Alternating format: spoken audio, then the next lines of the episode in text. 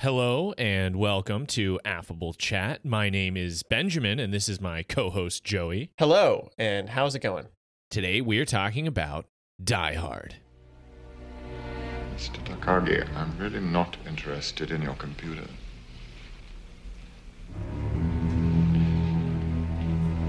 But I need the code key because I am interested in the $640 million in negotiable bearer bonds that you have locked in your vault.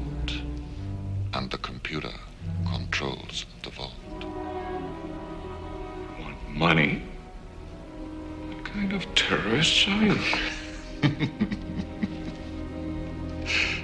Who said we were terrorists?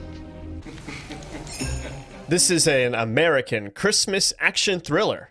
Directed by John McTiernan.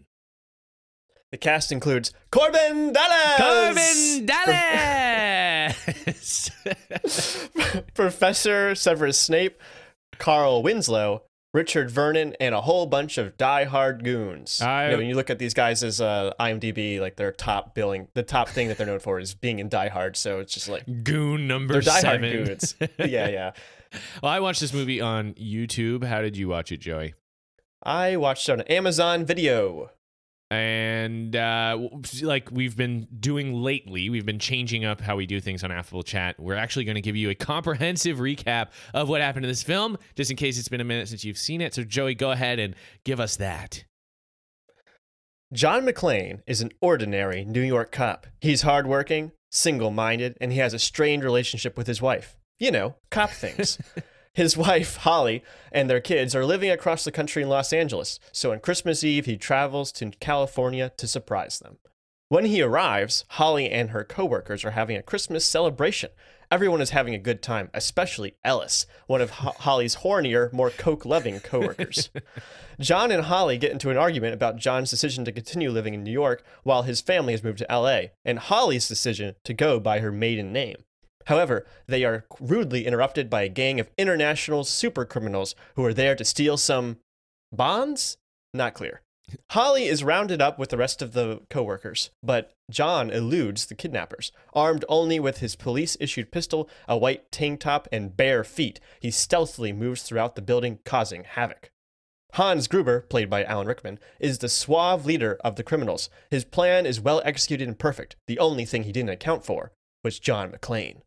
Gruber and McClane play a high stakes game of cat and mouse. Gruber, unafraid to kill hostages and completely prepared to deal with the police or the FBI, ruthlessly hunts McClane, or at least sends his goons to get him, one by one.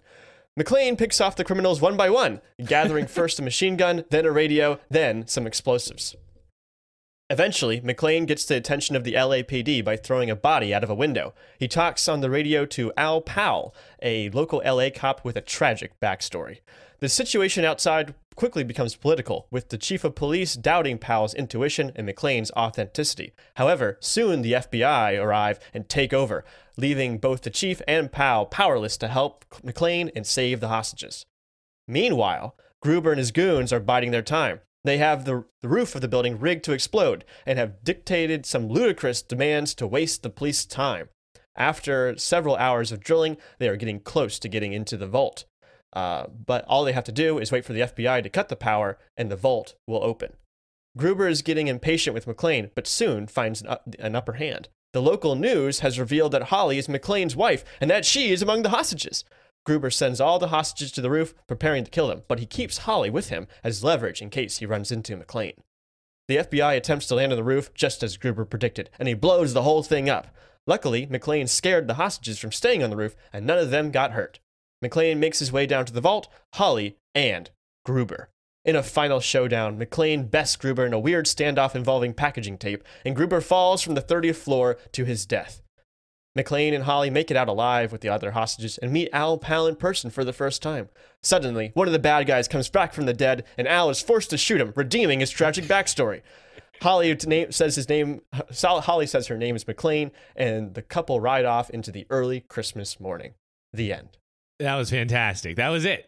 That was the whole movie. That's the whole thing. Pretty much packaged up. There's a lot in there that we'll get to, but first, we're going to start with our pros and our cons. And I'll go first. What I liked about uh, the, about Die Hard was, um, well, first off, Bruce Willis is great. It's probably the youngest Bruce Willis I've ever seen. Uh, this is my first time seeing Die Hard, uh, and he was he was a great lead man. I think you know a lot of this movie is on his shoulders, and he does a great job. Alan Rickman is a fantastic villain. His cadence, the way he speaks, is so unique. Uh, I I really love to see him in this.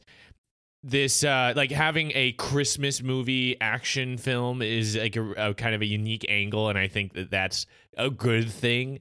Uh, and then this movie also has epic stunts um, and memorable dialogue. So everything you love to have in an action movie. What about you, Joey? Yeah, absolutely. And speaking of like young Bruce Willis, I mean, uh, Alan Rickman actually like uh, got his start in acting really late in life. So this is also like uh, his first credit on IMDb is from 1980, and this movie came out in 19 or no, sorry 1978, and his this movie came out in 1988.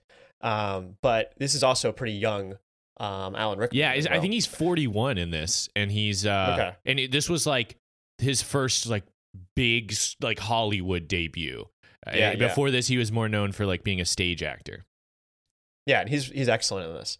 Um, yeah, it's, this is a classic action movie. It hits every beat perfectly. Um, it's tense. It's very simple. There's lots of twists and turns and plenty of cool macho man moments. It's pretty well written. There's lots of like great setups on payoffs. Everything ties up really nicely. It's a very economical script. Not a lot of wasted moments. And there's like you just said, really great acting from Rickman and Willis and everyone else as well.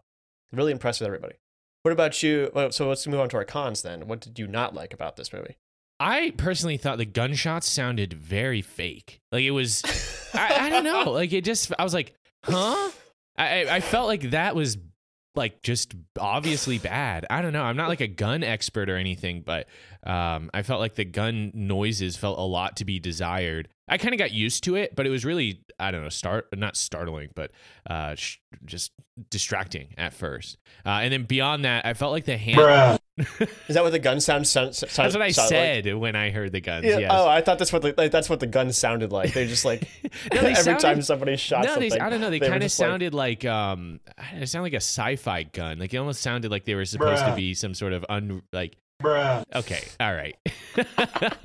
uh, but also, I felt like the hand-to-hand combat was kind of lacking. Like there was good action and Mm. stunts in this, but I wasn't a fan of the hand-to-hand. It just felt like they were kind of just struggling with each other. So, what about you? What did you not like?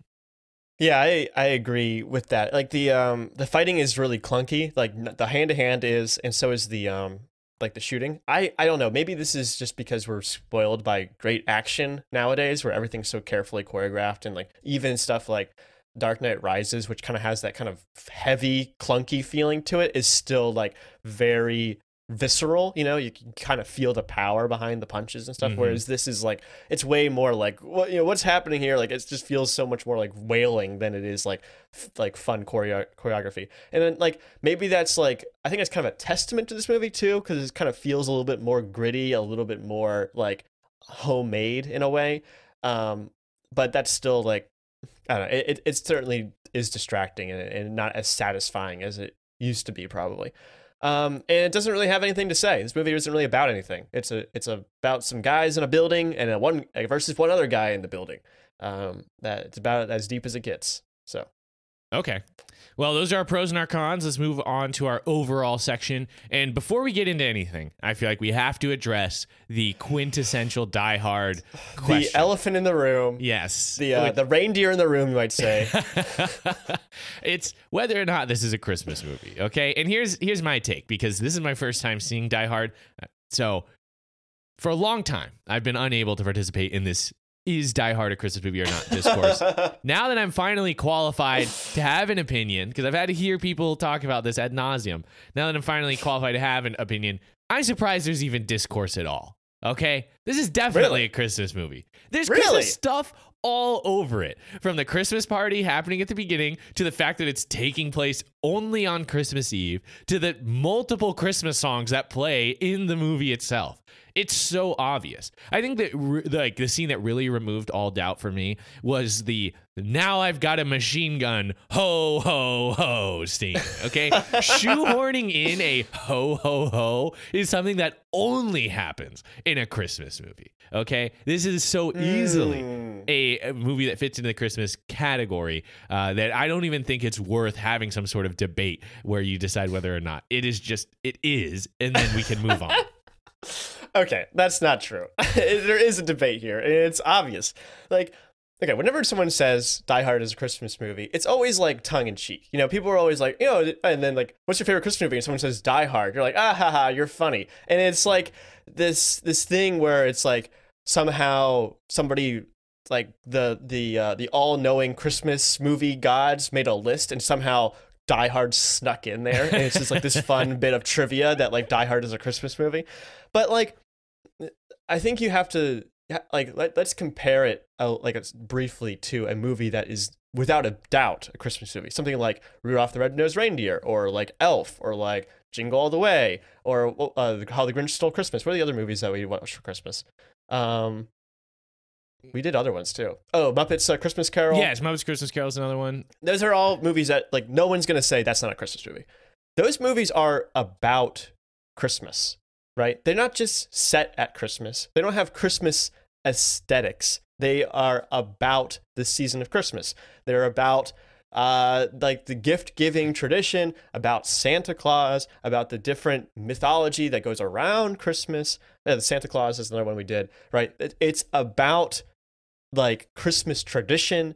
It's about the holiday, right? This movie is set at Christmas. It has like a Christmas theme to it, I would say. There are that they mention Christmas very early on. I think in the first three minutes they they say the word Christmas.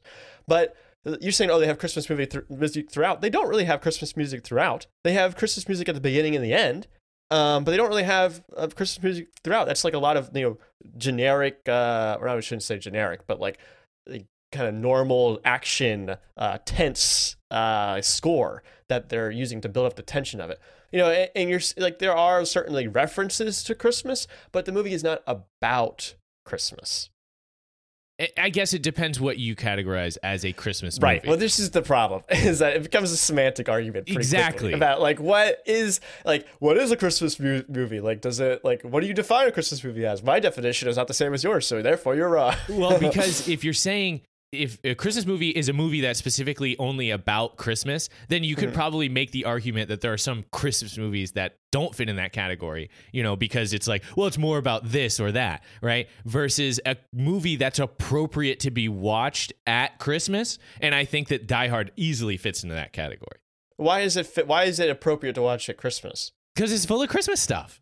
Because it's full of Christmas stuff. So it reminds you that it's Christmas. Yes, it fits the theme of whatever is going on. I don't know. When I think of Christmas movies, I think, what do I watch with my family at Christmas? And it's mm-hmm. just stuff that has to do with Christmas. Like you can watch Christmas episodes of sitcoms where it might not necessarily be all about like the meaning of Christmas or even necessarily follow any traditions you're familiar with, but it's the your characters that you like and now they're doing the Christmas thing. So Christmas, right? Okay. So I found this yeah, go ahead. Okay, go ahead. I found this article uh, on something called StephenFollows.com, and he says he used data to determine if Die Hard is a Christmas movie. I kind of skimmed through it, but there's he has this conclusion at the end, which I want to read from you. Go ahead. Um, the neatest summary I can provide is to say that there are many Christmas elements in the movie. Although the studio did not intend it to be a Christmas movie, some of the film key creators creators did. Either way, it's certainly fair to say that Die Hard is regarded as a Christmas movie in popular culture. Like it or not, the association between Die Hard and Christmas is a fast increasing in years to come as its Christmas Christmassiness will be beyond question. So he actually has a, like a picture of some like uh, Google Trends about like like and it shows spikes every year uh, since like 2009 where like uh, where Die Hard comes up and it's always in Christmas. So um, it, every year it, it seems to be increasing to the point where it's, it's almost like a feedback loop of like the more people that say Die Hard is a Christmas movie, the more it becomes a Christmas movie because more people are watching or talking about it around Christmas, which makes sense.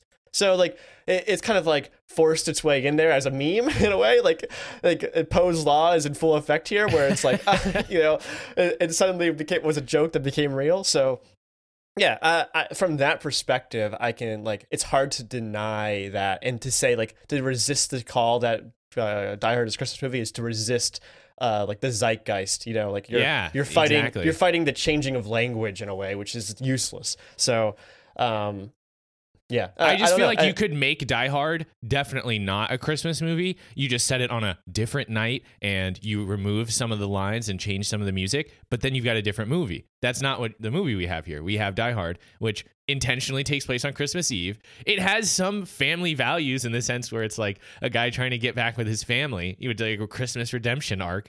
And Yeah. it it does I think it takes its own unique angle on Christmas. Christmas is different for different people and in different circumstances. Sometimes Christmas is just surviving a terrorist attack on Christmas Eve. You know, you know So- this this is interesting because like um like uh it reminds me of the uh, terminator uh, uh, terminator is a time travel movie but it has very little time travel in it. It uses time travel as a conceit to start the plot um but from then on it's just about a robot chasing these people down right? Same thing here with die hard that christmas is used as the catalyst for the for the movie right? John McClane would not be um, with his wife unless it was Christmas. Uh, the terrorists chose Christmas Eve as the date of their attack because they knew there was going to be less security and because they knew everyone was going to be in one place at one time. You know, it was very, it was very specific. That's not really, it's kind of implied. They don't really say that as much, but you can, you can infer that, especially since Hans Gruber has thought out this plan so perfectly, right? Why would he choose right. this holiday other? Why would he choose this day any other way, right? It, it's got to be for some reason. And if you think about it for a minute, you can, you can come up with it. So, um, in that way, you could say like Christmas. This movie could not happen without it being on Christmas. Um, but uh, again, like not explicit, right? It, it- it's kind of an implied thing. You're kind of ha- making connections that aren't necessarily uh, explicit there in the movie. Uh, and that's kind of a, the danger you get into with a movie like this because it's such a cultural touchstone. Everyone has thought about it way too much at this point. and so it's Well, like I think you- I think we've get all these things that are non-canon that just end up putting themselves into the movie. So Right. And I think that we've spent plenty of time on it. I think we've dealt with the the elephant in the room here. I think I'm a little more bullish on my opinion of uh Okay. of of what whether or not this is a Christmas movie, but I don't want that to be the only thing we talk about. Um, Okay. so let let's let's move on. Okay, so Die Hard is a classic action movie, and it's really easy to see why. It's fun, it's tense, and it's full of lots of twists and turns. It really does press all of the buttons in just the right order, and I think it succeeds for many reasons. It's hard to just isolate just one. Um, so the first thing I want to talk about is the characters. All of our char- all of our main characters are well established, and they all drive the story forward. Now, So each of our and each of them is fleshed out really nicely. You got Holly stepping up to be the spokesperson for the hostages, completely masking her fear for the sake of her colleagues. Al with his charming demeanor and no nonsense attitude. You know, he's challenging the chief and the FBI, like even though they're his superiors. Um, even Ellis, who you really love to hate, um, is a bit more complex than he first seems. Um, and that that's also you know a great element to this. It, it adds some color to this world. And of course, you got John McClane, He's our exceptional everyman. Um, it, he is really just a normal guy who makes mistakes. He's sympathetic, but you also see that he is wrong. Um, and he and he sees that too. It just takes a hostage situation for him to realize it. He also makes mistakes when dealing with the criminals, but he turns those into opportunities um, and makes the best of it. He's also very rational and clear-headed, which is very satisfying to watch because it raises the stakes of the movie. Likewise, you got Hans Gruber, Gru- uh, Hans Gruber, the uh, leader of the International Criminal Organization. He's very suave, charismatic, and he's scary too. You want to see him win, um, in a way, at least against the the police and the FBI. Uh, but his plan is complicated. It seems like a really good plan, and that makes you really respect him. Um, but he's also so slippery, and he plays dirty. Um, and it- again, like, because he seems so methodical and cold, that raises the stakes of the movie. It's Han's best day against John's best day, and both are operating at full capacity, and only one of them can win. Right. Yeah. No, I actually uh, like on our last episode, which also had Alan Rickman playing Professor Severus Snape. Yes. Um, I was so uh, frustrated that there wasn't enough Alan Rickman, and I finally got what I wanted out of him in this movie. He's so well utilized, uh, especially with the way that he is so confident in the face of a changing situation. Because that Oh, was the thing that always impressed me. It's like, well, the cops are coming. Why aren't you like, what's wrong? Like Hans, how are you not panicking now? He's like, no, this is all part of the plan. You know, It's all part of the plan. Yeah, Yeah, and no, it's this so is just good. like this is just a matter of inconvenient timing. He says. yeah, and it's it really feels like they're going to succeed with their plot no matter what happens. Uh, it's Right. just a matter of whether or not the hostages will live or or uh, John gets out alive. But it always Exactly. seems like they're dead set on accomplishing their mission. And it seems like they're going to and and like you love seeing like a plan come together like that you know you especially one that has so many different elements that you don't quite understand yet and seeing that reveal that the FBI is like they're counting on the FBI showing up to cut the power is like you know it's really satisfying because you it's like oh man this guy's real smart you know he understands this better than the the people that are supposed to understand this Yeah, and I Um, and I know that you. Uh, I like how you said they really flesh out all these characters. They did a great job of setting up Hans Gruber as this like I don't know tough guy. Maybe is a better word for that. But when he was taking Takagi away from the rest of the crowd, and they're talking and looking at the miniatures, and you hear that he reads Forbes and just kind of the uh, the his cadence and the way he emphasizes his words, and that leads up to him actually blasting Takagi in the face. It's like super uh, like you know criminal thing to do uh, Right. and then that sets him up for the rest of the movie to be really scary you know a great villain to go up against our john mcclane Yeah, well, it makes sense too because he was always intending to kill the hostages, right, and get out with the money, um, use them as like kind of bait, um, which is, I mean, that's interesting, and so that means that his killing of this of Ellis and of Takagi makes sense. Like they're they're they were all expendable as soon as they he stepped in there.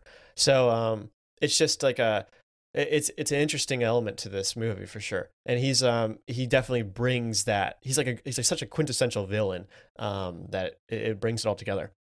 And like that's the thing about a movie like this. Like you just take all those characters you know you put them in a building um and you like it's under construction and all these unique sets that you can play with. And then you just like see what happens basically right? It's it's not so much like um it's not so much like they want to see John jump off a building that's exploding as much as like, well, you know, uh, they, it makes sense. They'll call in a chopper, and then they're expecting the FBI to, to booby trap them or trap them somehow. So they'll try to blow up the chopper. So it makes sense that they'll rig the building, the, the roof with explosives, right? And how they'll set up the situation. It just feels so natural, right? It doesn't feel like, oh, we're gonna have this, and we're gonna have this crazy scene where Hans and uh, and McClane are talking to each other, and they don't know who each other are necessarily, or like they don't know. No, they, some of the information is not revealed, and they're trying to suss each other out. You know, like uh, that'd be, like that's really fun, but like the way they got to that point also felt so natural, and it felt like. Oh, we can we can play with this with our with the characters we've already established. We're not gonna Definitely. shoehorn. We're not gonna you know make this happen by pushing all these little elements. We're gonna naturally see what happens when we put all these elements together and uh, and let it play out. Basically, Totally, and it, yeah, it felt like John was doing what the it felt like John was doing the smartest thing as things progress, not Right. just the things that set him up to be an action hero. Like, Yes. for instance, pulling the fire alarm and trying to get emergency services there as soon as possible. That's smart. Not being like, I've got a machine gun, I can take everybody out now. This is Yeah, the plan. exactly. It's like, no, no, I'm going to do everything in my power to not have to do that, which makes it that much more satisfying when eventually he does have to do that because all the other things fall through in a logical way. Exactly. You know, and, and you're like, that makes you root for him because you can relate to him, right? He's Right. just a normal guy who's like in kind of a, a weird situation. And like, he's not, I mean, he's not really a normal guy because he gets very lucky. And that's the other thing, too, is they, they emphasize how lucky he gets, too. They, you know, he there's that scene where uh, Carl is shooting the air vents and he like see that bullet hole that's like really close to his head. He's like, yeah, he's like he could have died right there, and that would have been the end of the movie. But Yeah. You know like uh, uh, there's so many moments where like they just miss him basically and you can they play that up it's like you know this is a once in a blue moon situation you know nothing normal is happening here you know like uh, the fact that he's surviving is just is is luck and skill combined um, and you kind of have to it's just seeing what's going to happen it's, it's there's nothing special about john mcclane that makes him bulletproof right? It's just that um, he's kind of a he's had one bad day um, Yeah, so uh, uh, everything just runs so smoothly throughout this movie, and, and it's not easy to do. The premise and the conceit are very, very simple, but the story itself is kind of complicated, which is something I kind of ran into when I was writing the recap. You have all these like parties with conflicting agendas. Han's plan has multiple steps and lots of delicate timing. The whole thing with Holly's last name is like, you know, this kind of weird um, element that like they kind of move back and forth throughout and it's like it plays multiple roles throughout the movie um, each reveal is satisfying, but also makes the story more complicated. And the elements are, are just balanced so nicely. Because um, it's not just like, oh, they're in the movie, has to pick them off one by one. Like it just gets, it's the situation just constantly changing with new players being introduced and mcclane have different different tools at his disposal. So it just makes the situation different every time. Um, and uh, he has to adapt and you have to see the criminals adapt as well. Definitely. And the the heist itself is not so simple either. It's not literally like break into the vault and steal the money, which is essentially what it is, but it they have to drill, they have to cut these cords and then they have to drill through these six things and then but the seventh one has to be done remotely and only a miracle would be able to make that happen. And right, you right, want right. a miracle, I give you the FBI, you know, like all that stuff. It, it's complicated and kind of like nebulous in the at the end of the day but the way that they progress through it makes it more interesting because it, it, the FBI coming in complicates things in a sense for like who's dealing with the crisis situation but it also ups the ante as to what's possible like taking out the power for an entire section of the grid. So yes. uh, I think that all yeah it is balanced nicely and, and tied together uh, in, a, in a way that's neat. Absolutely. But uh, kind of despite all of that I still leave this movie with kind of with a resigned feeling. It's not any one thing that stands out to me. It's kind of just a it's just kind of feels hollow in a way. When I finish watching Die Hard, I don't think, "Wow, that was the best movie I've ever seen." I'm not like I'm never moved by the dialogue or the action like I am in uh, other movies. I'm not screaming at the TV for John McClane to get those bad guys. It, it's kind of a vague like, "Yeah, that was fun and good." Maybe I'm just spoiled by the amount of like great action there is out today, um, but I, am not exactly sure. I, I feel I, think, I, feel a similar way. Like it, without, I think part of it definitely comes from the fact that this movie has been so, you know, highly regarded for so long, and it's right. my I'm finally catching up. So I don't think I'll I'll ever reach that level that people were seeing this in the late '80s, but uh, but I see what you're saying. Like it, it is kind of yeah, there's some, it's it's not transcendent in the way that like some truly great movies are. It's uh, it's maybe it's unfair to say that because I'm sure it had such a big impact on action going forward. You yes. know, I think a lot of act, like very good action movies today are probably could trace a lot of their roots to Die Hard. Um, and so it's not really fair to say like this is such like you know this is a bad movie necessarily. It's just like no. it doesn't it doesn't hit that know, it doesn't resonate with me the way it seems to resonate with other people. I think the biggest issue I have with this is it, it feels so surface level. It's just about a guy in a building fighting off a bunch of other guys in a building. They don't really represent conflicting ideologies of morality, kind of like uh, Point Break claims to be, you know, uh-huh. um, where you have like these two conflicting ideas of like how the world should work. And although it's not really fleshed out that well, it, it's like that deeper element to it that makes you really kind of consider what this movie is really about. Um, or, or, it doesn't really bring up themes about like the role of the police. You know, John McClane's uh, job is to protect corporations, just as it is for every police officer. so like, like, obviously the bad guys are bad. Like they kill lots of people. They're intending to kill everyone, but like they're just kind of like like anarchists in a way. They're like in there to, to they say they're that they're gonna take this uh, company's like uh, profits for like 10 days and they're not even gonna like suffer for it you know? Yeah. Like they're gonna have to rebuild the building i guess but like it was under construction anyway so like the the ultimate harm that they were intending to do was just to kill a bunch of people which was like you know obviously bad but they didn't know that at the beginning you know? At the beginning they were just uh you know hostage takers or bank robbers or something you know? Right. so yeah. Um nor is it really about like a toxic masculinity, even though this movie just like stinks with testosterone. Um, you can just feel the like macho man energy coming off of these characters. I mean, there's so many moments where like um, they're like, "Don't kill him, I'm gonna kill him." You know what I mean? It's just like, come on, Are you He's serious? mine. Nine. He's mine. Yeah. No, mine. Yes. Or like at the end where they have that standoff between Gruber and uh and McClane, and he just and McClane just starts laughing, and Gruber's like, ha, ha, he's like also laughing as if like like toxic masculinity goes in so deep that like you can't not laugh at a joke another man is laughing at because like uh, the fear of looking dumb, like it's so silly. Okay, but while all that is true, I do want to praise like some of the progressive aspects that I was surprised to see in a movie from 1989, uh, which is like the John's understanding of or John's way of dealing with his wife's demanding career. Because he comes into it totally resenting the fact that his wife has a career that's you know just as demanding if not more demanding than his own career right? Which it's definitely a uh, gender norm for the man to be the breadwinner for the man to have the job that does all the, the that causes them to move and all that stuff and, and then for the woman to uh, kind of follow him around and, and let her life be decided by what his career is. And this is the opposite. In fact they push it to the extreme where she even changes her last name because of the the norms of the the company. She's a the company culture. Because it's a Japanese company. Uh, so she she goes by her maiden name, and uh, John legitimately has his mind changed and admits that he should have been more supportive of her. Which I was like, wow, that's crazy that they get this manly man, our the probably the most macho of the macho men in this movie, is like my wife is the is the breadwinner. Like she should be able to have this career, and I was wrong for not supporting her more, uh, and which I thought was not an idea I would see from a movie like this. Sure. I mean, definitely. And I I love Holly in this movie. Everything that she does, I think, is great. But in the end, she's uh, she's a prop. She's used as a damsel in distress, right?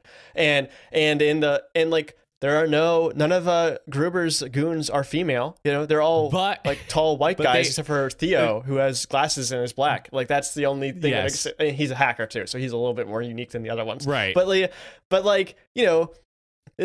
But let me let me point like- this out because another thing ahead. that sucks about anytime terrorists are portrayed in movies is they're almost always Middle Eastern dudes with and they, Mm-hmm. you're, there's kind of an implication as to who terrorists are and it's a kind of a racial commentary. Another thing I liked about this movie was they were like, oh, it's just multinational terrorists. Like they're German, they're Italian. This guy is clearly Asian and they, and this guy's black, so it doesn't matter that like what race they are. They're terrorists, and we're not trying to throw any one particular group of people under the bus for the sake of this fictional terrorism group.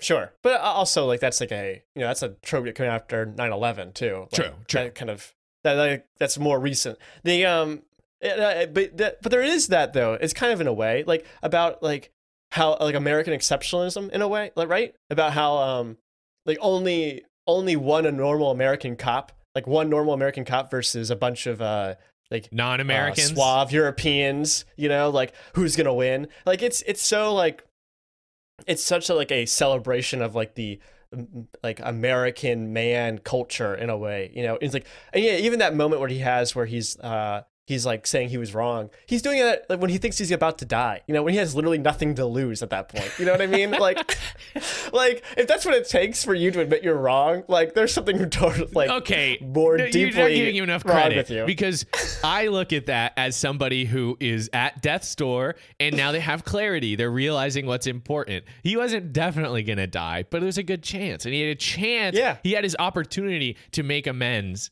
in a, in a way by s- at least righting some wrongs before he potentially died. Uh, so Sure. I think that you can you can take a give him a little bit more credit uh, in that situation, but. Uh, yeah, so I don't know. I was I was Uh, surprised. none of that is like I don't know. I I, I like tho- those elements. It certainly adds a bit of complexity to it, but this movie doesn't address those directly. You know, and Sure. it and it does I think the right thing. Right. It gives it gives uh, McClane that that arc with Holly, which I think is well deserved and satisfying. But it doesn't. That's not like a big part of this movie. It's not like like taking advantage of like a certain way men think or anything. Sure. like. At the Uh, end no, of the day, ways, Holly is the damsel in distress, and, and like the the biggest, most pivotal thing that happens is that John is reunited with her at the end. She survives. Yes, and get, he gets the grill, and, and that's how we know the movie is ending on a happy Right. note. Um, the and like Hans and, and McClane kind of have this like like kind of uh like weird respect with each other. Like they talk on the radio and stuff, and McClane is like is, is appealing to him not to shoot the uh, the cops and everything. You know, he's he, he's like trying to uh, appeal to his like more professional side, and and even when he's fighting off uh, what's his name, Carl. He's like, we're both professionals, but this is personal, and you know, like, like they're both like acknowledging, like, this is just the job that we're signed up to do, but one of us has to die. Like, it's just, it's so like, I don't know, like disconnected from like emotion in a way that it it feels so like um I don't know, uh, wrong or or weird or just like twisted. Yeah. So- yeah. I mean, that's maybe that's the kind of guy who has to who decides to go for a life of crime. Because I did think it was interesting that Carl gets so obsessed with like killing the guy who killed his brother that he allows Yeah. himself to get killed. It's like you saw him shoot him. You've got a gun literally pointed into his cheek. Pull the trigger if that's how you feel, instead of being like, this time it's personal. You know, it's like, Right, right, okay, right, you idiot, you deserve what you're gonna get from John McClane. it's crazy. Yeah, so I don't know. I think these are not this, like I don't know how much this takes away from the movie. I mean, it certainly feels like missed opportunities for me, but it's hard to criticize the movie on any of these any of these like like issues for me because or, take it very take those criticisms very seriously because people love this movie. They've loved it since it came out. Um, it's very economical with the script. It does what it set out to set out to do very very well. And I, I don't know. I guess that's just not enough for me. So Fair enough. Um, I, I mean, I think this is a we're having a long conversation here, but I can say briefly that I, I did like this movie a lot, but I don't know if it lived up to all the hype that I've lived, uh, you know. But again, that's a unique place to be watching Die Yeah. Hard for the first time in 2020. I'm a little late to the party as far as like what the hype should be surrounding. So I, I don't want that to impact my opinion too much. I I mean, I think as an action movie, this it delivers, right? We've talked about that. Like one of the things that I think it does a great job of is taking advantage of being a rated R action movie. Um, like we talked about before, Takagi getting shot in the head, I thought was cool. The way that his blood splattered on the door, uh, the uh, like the glass in John's feet was disgusting, and and again, Oh, well yeah. utilization of uh, of that. Which actually, we should talk about the feet thing. I think that having uh, like the, that first line is so bizarre i think draws you into this movie immediately you're like wait what are you that's how you that's how you survive air travel because here's the thing you survive air travel by doing something after you've flown shouldn't you do something before you fly it's like i'm scared of flying so what should i do uh, do this thing after you fly. Okay, that didn't help. You know, I need to survive the flight now, not after. Anyways, like I understand it's just like I don't know, I settling kind your of nerves or that. whatever after, but but yeah, yeah, yeah. Something to look forward but to. regardless of what I think of that as a practice for actual flying, it's so great how that line impacts such a large portion of this movie. I think that's super creative, and it, it's something that makes uh, Die Hard really unique. Um, so I'm I'm glad that that was a part of this. But also uh, the scene where they shoot that guy's kneecaps out, I thought that was awesome. I wish that there had been more shots like that where they like zoom in on just his knees and you just see them explode in, in bloody violence and and then he falls and crashes his head through some glass. Like that's what I want to see in a great action movie. So I, I'm I'm glad that they Yeah. had stuff like that. Like it gives this movie an edge without going overboard. And uh and and on top of that, there's like there's plenty of guns going off the whole movie and explosions. Like the the, the f- conclusion scene of Rush Hour One could learn a thing or two about the utilization Oh, of yeah. C4 from this movie. Great explosions throughout, and um. And I already talked about how I, I didn't think that the hand-to-hand combat was all that great, but I did find out that Bruce Willis performed a lot of his own stunts for this movie, uh, and actually seriously, permanently damaged his hearing. Uh, Really? With yeah, with uh, by like that that scene where he jumps off the building and there's an explosion behind him. Um, also, the Alan Rickman fall is iconic. That is such a cool shot, and oh yeah. it was at the time almost impossible to get because it's it was impo- you, you you can't manually adjust a lens to uh, focus on somebody who's moving at that distance like i don't know i like read an article about how it, it just wasn't possible so they had to create like a computer program that would adjust the uh the the focus like using math and it would it was still almost impossible to do you get to see all of the usable footage they had i- in the movie because they Wow. said right right after that it, it loses focus and it's unusable Is that So- when, when he's falling? When he, you see his face and he's falling off Yes. the building? Okay. And then there's a stunt double who you see actually fall the rest of the way. yeah, that's crazy. angle. That's such a long distance. I just rewatched that part, and it's so far. I mean, it's cr- you're in the air for like a ten seconds or something. It's Yes. so crazy. And the actual, yeah, and the scene, but but like the scene where Alan Rickman is looking up, I also read that they didn't, they they, they did the countdown wrong so that they could get a a real reaction. I, I read that too. It's pretty crazy. So um yeah, so I thought the stunts were great as an action movie. This this movie definitely delivers. Uh, but I do, I do think. Uh, they're- do have some sort of commentary on bureaucracy or maybe just like the levels of responsibility throughout like the government i guess because this starts off with a like the the as like responses to the hostage situation we have a street level cop who shows up and he discovers that there's something going wrong even though he almost doesn't. Uh he, he ends up calling in for backup and then the chief of police shows up and he starts calling the shots and he's getting everything wrong you know? He doesn't care about john mcclane or any of the information he's giving out. He's going to do it his way. So he's going to try to solve things that way. And then after the FBI come in, they chain of command him, and they just start doing things even wronger. They are blatantly like, "Oh yeah, we're okay with losing some some uh, some hostages. We can kill some hostages on accident as long as we get the job done. That's the way that we do things, right?" And then I think the movie is trying to tell us it's like all these people are too far removed from it. The only people who can really solve the problems are the street level cops, like like Al Oh, yeah. and No, John. definitely, they're the definitely. ones like they're the ones the mavericks who are gonna get the real the the job done and uh and, and like they show the FBI guys are buffoons who get exploded and die, and the chief of police constantly out of the loop and making stupid decisions. But John and Al, now there's the two guys who can get the job done. Uh, I don't know what that means in like a larger picture, but it's clear that that was what the movie was trying to get us to agree with.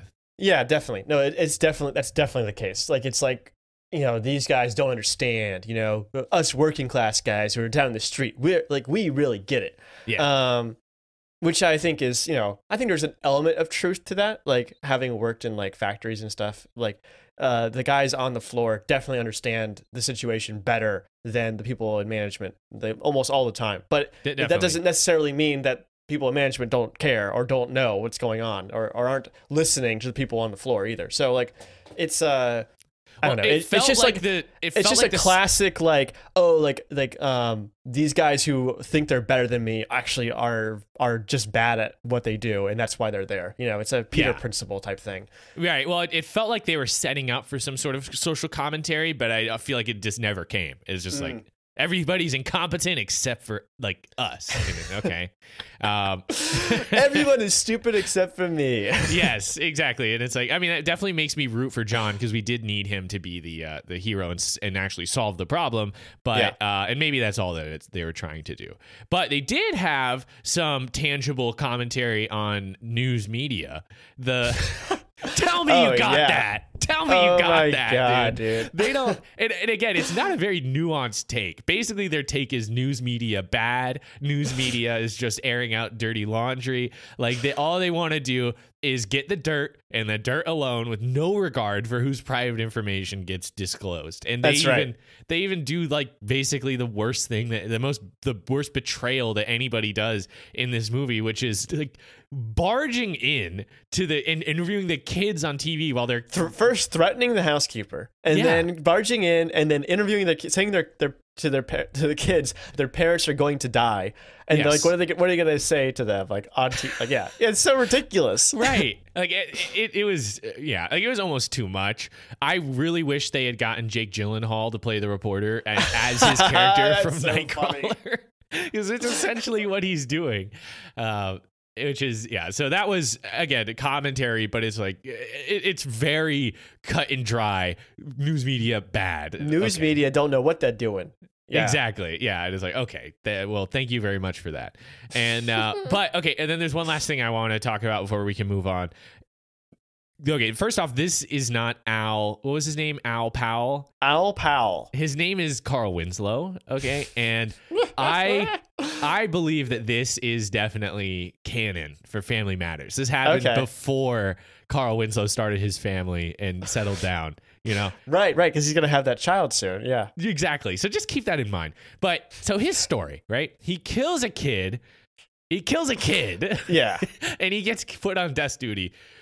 That's terrible. You're mm-hmm. you're a bad person. Okay, you shot a kid because they had a ray gun. Okay, so Yep. don't don't bring that up as just like a thing that yeah, it just happens. You know how it is. I'm a, I'm a desk cop, so you can probably assume. And like, we can say this together, John. Well, I shot a kid. Right? Yeah, we've all been there. Like, and so I hate how how you know casual that is that he brings that up.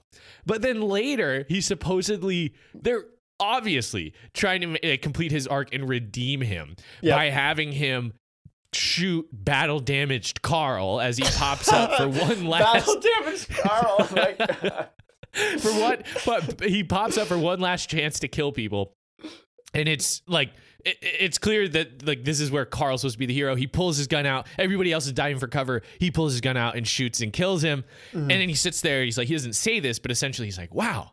I guess it, it's it's a good thing that I'm so trigger happy. Right. Like this, thi- what like I'm redeemed. Like I Right, guess my, my redemption arc is that I can shoot people again. Like, I was afraid I, before. I was afraid to shoot people, but now I'm not as afraid. like I guess some good finally did come out of me shooting people. It's like oh my god! is this such a good lesson to learn? Is this net? Is this redemption necessary? You know, I feel like you could have taken this in a different direction, but instead, it's almost like, well, I know that it's bad that I killed that 13 year old kid for no reason, but at least someone else died as a consequence of it. You know, at least someone else. I, I shot two shots, one good kill. That's an equation I can Yeah, live yeah, with. that's it. That's yeah. One out of two ain't bad odds, basically. I would love for him to say that. Oh man, Dad would be like, one out of two ain't bad. and then you're like, that's right, Al or Carl Yeah. Winslow. Well, that, you do- know, that's what makes this an American action movie. It does. Is that the solution is when shoot people and when in doubt, shoot more people. So Right, right. Well, it's, it's okay if you kill an innocent. I'd rather a thousand 13 year old boys get shot to death as long rather than one battle damaged one battle walk damage. Carl, yeah, rises from the dead. Yeah. but I do want to stress this is definitely canon for Family Matters. So that's who you're looking at when Carl Winslow is uh, dealing with, uh, you know, all the all the antics on that sitcom. Cool. Okay, well, let's move forward onto our cool Easter eggs. And what do you got, Joey? I got a small one. So, um, uh, Bruce Willis's character John McClane, uh, he claims that he likes Roy Roy Rogers, who is a classic cowboy. Um, he's uh, he's a classic Western actor. He was in more than a hundred films. Uh, he was known as the King of the Cowboys, and he had a radio show that was uh, and then a television program that was on for about nine years in the mid 1950s. Um, and this is who this is like the alias that uh, John McClane uses when he's talking on the radio before his true identity is revealed. Calls himself Roy after Roy Rogers, and then um, he also gets the nickname from Gruber as Cowboy, uh, again referencing Roy Rogers. So I thought that was pretty cool. That is cool. I actually, um, oh, I have a uh, quote I think I want to play in, in conjunction with this because it's the same time. So, But you have me at a loss. You know my name, but who are you? Just another American who saw too many movies as a child. Another orphan of a bankrupt culture who thinks he's John Wayne, Rambo, Marshall Dillon. I was always kind of partial to Roy Rogers, actually. I really like those sequin shirts. Do you really think you have a chance against us, Mr. Cowboy? Yippee-ki-yay, motherfucker. so first off, this sets up the, or this this gives us one of the most recognizable phrases from this movie, the "Yippee ki motherfucker" line, uh, which is great, very recognizable. But also, I, this was another chance for the movie to get a little deeper because I thought it was interesting to criticize the uh, like quote unquote bankrupt American culture that uh, that he's like kind of emulating. But again, I I I don't I'm not as familiar with all these old western guys that he's referencing, but it feels like John McClane is supposed to be an iteration of these guys that's more modern and different because instead of being and again I don't know all these characters but instead of being like the the superhero kind of like uh gung ho shoot 'em up like main character male lead john mcclane is a different take on that where he's the reluctant everyman. Uh, even though he's kind of doing the same thing he is like a new iteration. So when he gets criticized for trying to be those guys he can coolly say yippee ki motherfucker i'm different. You know i'm built different and i'm gonna be a different kind of like shoot 'em up male hero.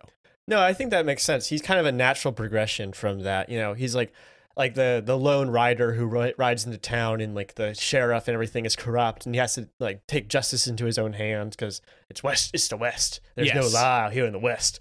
Um so like he uh it's, it's similar to that in a way although it is you know like you're saying very different as well. And he kind of he kind of shows that as well. And i think it, like we've been saying that this is kind of a prototype for a lot of action movies. And you can see lots of people referencing like a, a Die Hard situation or uh, a John McClane type uh, in other movies. So it doesn't make sense to me that that like he feels like another another step in that line toward I don't know. I, I guess our our our t- stereotypical action hero. you yeah might say. yeah So And- it- Yeah, and it also sets up for our finishing line. I think that it's this is we kind of get two things out of this quote because this sets up for the uh, climactic scene between Hans and uh, John, where he says it again, "Yippee ki motherfucker." well, Gruber says it this time. He doesn't deliver it nearly as well as McClane does. yeah. The way he says, like the way he says "motherfucker" is so awkward in his mouth with his accent. um, but it's a great scene. It it comes all the way back around. That's Absolutely. fantastic. Um, okay, so another Easter egg that I've got. This is actually something I found on Wikipedia, so I'm just going to read you an excerpt uh, because I think they put it pretty well. But uh, so before hiring composer Michael Kamen, uh, McTier- John McTiernan, the director, knew one musical piece he wanted to include Beethoven's Ninth Symphony, commonly known as Ode to Joy, having heard it in Stanley Kubrick's A Clockwork Orange, another movie Mm. we've done on the podcast. Kamen objected to using the piece in an action film. He offered to misuse German composer Richard Wagner's music instead of tarnishing that of Beethoven. Once McTiernan explained how the Ninth Symphony had been used in A Clockwork Orange to highlight the ultra violence, Kamen had a better understanding of McTiernan's intentions. In exchange, Kamen ex- insisted that they also license the use of Singin' in the Rain, also used in A Clockwork Orange, and Winter Wonderland. He mixed the melodies of Ode to Joy, Winter Wonderland, and Singin' in the Rain into his score. Mainly to underscore the villains. The samples of Ode to Joy are played in slightly lower keys to sound more menacing. The reference builds to a full performance of the song when Gruber finally access, accesses the Nakatomi Vault. The score also references Let It Snow, Let It Snow, which of course plays at the end of the movie. That's pretty cool. Yeah, I didn't realize that all those songs were in there. I recognize "Ode to Joy," and he's Yeah. like singing it and everything. Um, and then yeah, when they it's it's not really clear what it is he's singing until they open the vault, um, and then it's it's way more obvious. But yeah, it's a it's a that's interesting. I love that uh, leitmotif. Yes, there. no, definitely. And then one last Easter egg is the uh, the vault contains an Edgar Degas painting called "The Dance Class." I don't know if you caught this, but as they were, you know, there's more than just these banknotes or whatever they're called. Yeah, Which- which actually- certi- y- certificates like yeah, yeah. participation certificates. yeah, you actually you mentioned that earlier, and we in in this in the synopsis, and we didn't have a chance to properly criticize it. What are they even talking about? Are we supposed to know what those things are? I don't. I was like, Negotiable bail bonds. like it sounds like it's money.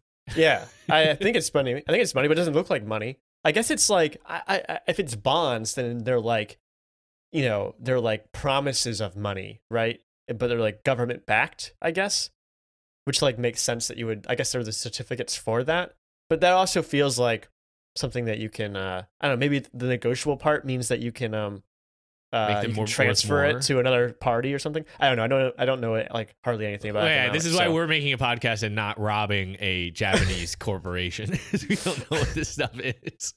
But anyways, that vault that they break into contains more than just those negotiable bonds. They Mhm. also have like statues, and they had a painting in there, and it's uh, the dance class by Edgar Degas, and, and this is a really famous painting. He's uh, he's like famous for having paintings of like ballet classes and like ballerinas and stuff. Uh, if I remember my art, Have you seen 101 this this uh this uh this piece before? I have. That's why I I uh, had to. I didn't recognize. I wasn't like, oh, there's Oh. the dance class by Edgar Degas, but it is a famous painting, I've never seen it actually. I'm looking it up right now. or at Okay. least I know Edgar Degas. Degas it's like a bunch of famous. like young girls in like tutus and stuff, and they're like Yep. dancing. And there's a big mirror, and there's um, they're all kind of like people in the foreground standing on a stage, or the background standing on a stage. People in the foreground looking at music and stuff. There's like a Yep. cello in the corner. Cool. And it's like I don't know. I think that's just maybe something they threw out there for people who really get art, and they're like, Mm. "See, you know how you know famous Degas is, so this is obviously." I mean, what that reference in the movie though? Like, is it because uh, Hans and McClane are doing some sort of elaborate dance around each other throughout the building? maybe, maybe. Is it Or a maybe- reference to the choreography and the fighting scenes? Or maybe it's just a reference to be like, look how valuable the stuff in here is. We're really pulling off a big time heist. I mean, it could be just that. Yeah, it could just be that uh, you know Hans is a cultured guy, and he's like, I'm gonna steal. I'm not, I'm not just gonna steal from any old bank. I'm gonna steal Right. from a place that has lots of art in it. That's what Yeah. I'm about. I'm a I'm an art guy. Did I, did I make that clear? well, I just wanted to point out that I'm low key an art guy because I recognize that it's a real painting. Uh, although I couldn't have named it without. well, hopefully you'll you'll know it uh, when uh, Red tries to sell it to you on uh, Animal on Crossing. Animal Crossing. Yeah. Okay. uh, okay. I think we're ready to move on to our quotable moments. Okay. And uh, yeah, I've got the first one here. Mayday, Mayday. Anyone copying Channel 9? Terrorists have seized the Nakatomi building and are holding at least 30 people hostage. I repeat, unknown number of terrorists, six or more armed with automatic weapons at Nakatomi Plaza, Century City. Where's the best place to transmit? Somebody answer me, goddammit. The roof. Go, go! It's the same address as that fire signal. I'll handle it. Attention, whoever you are, this channel is reserved for emergency calls only. No fucking shit, lady. Do I sound like I'm ordering a pizza? so uh, this is kind of an idea I've already harped on, but I want to go back to like how this movie is satisfying in the way that John's response to the situation he's in makes sense. Yeah. He tries to get help in every way he can, and it's kind of the systems around him that are incompetent as opposed to him. Because I got so mad at this lady's response to him. He says something that's clearly an emergency, and she's like, "Sir, this channel is for emergencies only." And then he get he just immediately explodes on her, which is the proper reaction in that situation. Absolutely. Yeah, absolutely. And I love his like like that's one of the things that make McClane so fun as a character. Is like he talks to himself. You know, he's always like telling himself, like saying, "John, Yeah. I can't believe you got yourself into this situation." and uh, and then like when he's always quick with a line is- with, with this time. He's very quippy, which I think is Yes. is fun. Um, and this is another example of like bureaucracy gone wrong, right? Like they they like oh like you you can't order you can't order a. Uh, a terrorist hit or like a you can't call it an emergency on the emergency line that's Yeah. like not against protocol you know like Exactly. right and but like I, I like i do like this too because like it goes back into al's um like commentary about john about how he like recognizes him as a cop or at least someone in law enforcement the the language he uses here is very precise very um you know the way he talks about like in this situation clearly makes it seem like he's kind of some sort of professional and he Yep. like knows how to assess a situation um which is cool so that's like um that's uh uh, it should be a clue that this guy knows what he's talking about, and that's just some prank call, you know. Right, exactly. And she, but she is like, "I'll handle this." I'll you handle know? this. And then uh, so he gives her what she deserves in, in his response. So I, I like that. okay, let's uh one last quote for you here. This is their idea of Christmas. I gotta be there for New Year's. But our, uh, our so our man Argyle here, which is a great. That can't, I mean, that can't be his real name, right? That's got to be his limo driver name, right? This isn't know. Argyle. That it's like a It's a a, type of uh, pattern. Yeah, yeah. yeah. Well, yeah, like naming- there's also I've heard of kids named Paisley, which is a pattern as well. So Okay, that's a good point. That's a good point. I mean, I was thinking. I don't know. I, was gonna bring a up a counter word. example and be like, "You ever name your kid Plaid?" Like, but I guess Maybe I Paisley is a great counter example. So, um, anyways, the point is, this is clearly setting up for the sequel, right? This has to be the sequel because if this is the one that takes place on Christmas, the the, the next one is like John McClane on New Year's Eve, right? And then they'll have the one where it's John McClane on uh, St. Patrick's Day, and then they'll have the one where it's John Day. McClane on Martin Luther King Jr. Day. like, all these holidays can have uh, their own Die Hard, right? They, I know they have sequels. Uh, so is that what this is setting up for? The second one actually takes place on Christmas Eve as well. Oh, dang. Okay. Well, maybe there's Yep, a deleted yep, yep, scene where they all drink together with Argyle. Anyways, And I think the third one takes place in the summer, actually, because of the way they're dressed. I can't remember though.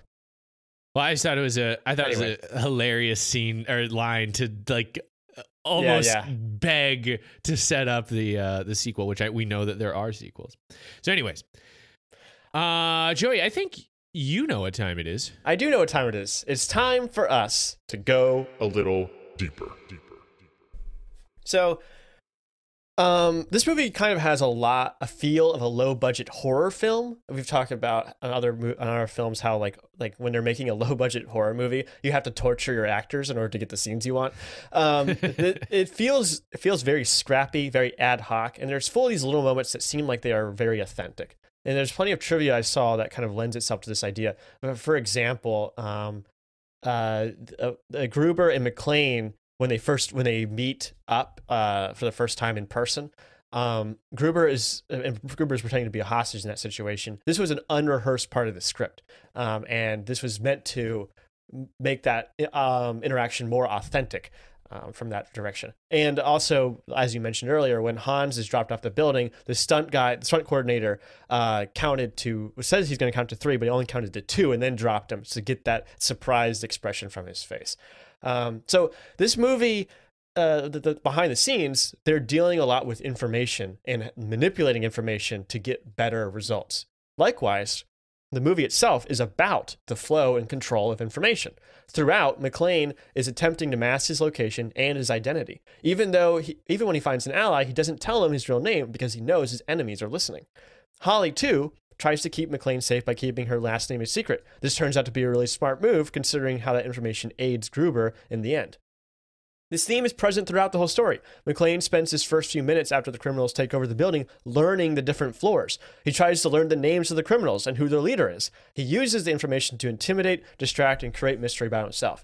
In that scene, in that uh, clip we just played, right, he took a gambling, he took a risk, a gamble on reaching the emergency services, right, by going on a channel that they knew that he, he knew they were listening to, right? So he had to be economical, he had to be quick, he had to be precise about what he was doing, right? And he knew that they were listening, but um, it was a it was a it was a uh, risk he had to take basically, and that led to him being revealed immediately. As soon as he calls on the radio, Gruber knows where he is.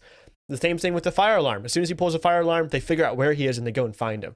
So uh, the the the, the use of information, the the display of information throughout the movie is a crucial a crucial theme. And like um Likewise, when he's sending out for help from local cops, he gains the trust of Powell by using certain language. He communicates between the lines that he's a cop, and that information gives him an ally on the outside. For a movie that's largely about one guy fighting off a small, very organized, well organized army, the role that intelligence gathering and manipulation plays a huge role, more than I was expecting. I find that really interesting. This movie does not trivialize knowing your enemy or attempting to understand a situation before you jump into it. McClane gets lucky plenty of times, but it is not his superior fighting skills or his precise aim that gives him the upper hand, it's the fact that he knows more than his opponents, and the application of that knowledge is to his direct benefit. I think this is like especially relevant today because we're living in an information age, but we're starting to enter into an almost disinformation age. Uh, you see how information is weaponized more and more nowadays. The wars are wars are being fought online through the use and spread of information. And recently, we've seen how disinformation can really affect people. Disinformation about the coronavirus cost people their lives. The rise of cults like QAnon show how powerful even a bad idea can be. I think this is an unusual emphasis for a classic action movie to take, but I think it's very clever and a thoughtful approach that um, I think should not be understated.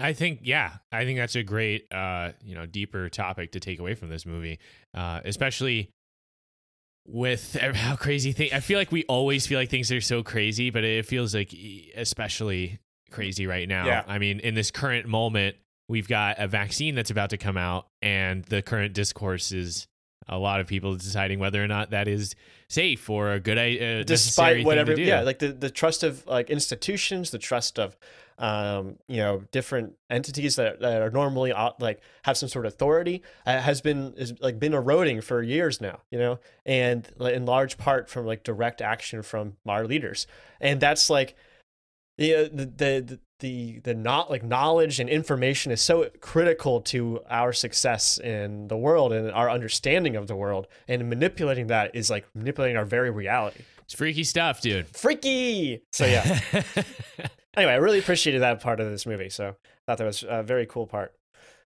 Okay, well, that is going to wrap up our conversation on Die Hard. As you do at the end of every episode, we will deliver our ratings.